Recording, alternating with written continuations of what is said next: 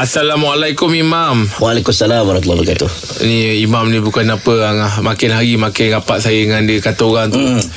Kita Adik abang. Dapat dia punya aura positif Ya. Betul lah tu. Ah. Cara Imam cakap tu jelas lah Seronok orang semua nak dengar Hmm, betul lah tu Mam.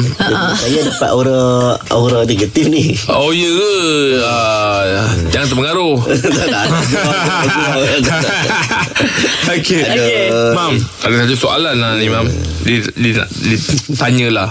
Solat ni solat diam ni. Baca dalam hati. Sah ke solat?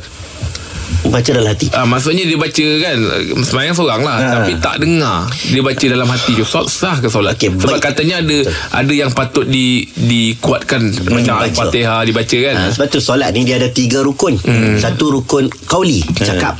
Satu rukun uh, fi'li, Fi'li. uh, iaitu uh, perbuatan. Ha. Satu rukun lagi kalbi, melibatkan hati. Hati. Uh, contohnya niat. Niat kena niat lah. Tak cakap pun dalam hati ni. Mm-mm. Ah, Tak baca pun. Tak baca pun. Mm-mm. Itu niat. Tapi kalau nama kauli, cakap, dia kena cakap.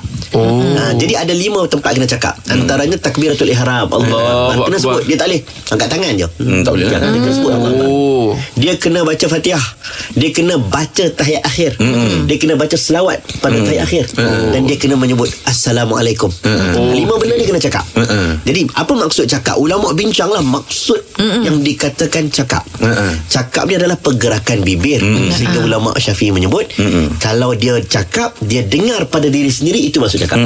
Jadi bila dia baca Fatihah, dia bacalah sampai dia dengar dekat telinga sendiri. Faham. Tanpa dia ganggu kalau sebaik jemaah ganggu orang Jemaah sebelah lain. dia. Hmm. Ha, dengan sekadar yang paling minima dia boleh dengar pada dirinya sendiri. Hmm, Macam bisik itu kita Macam dengar bisik. kan Bezakan antara cakap dengan niat.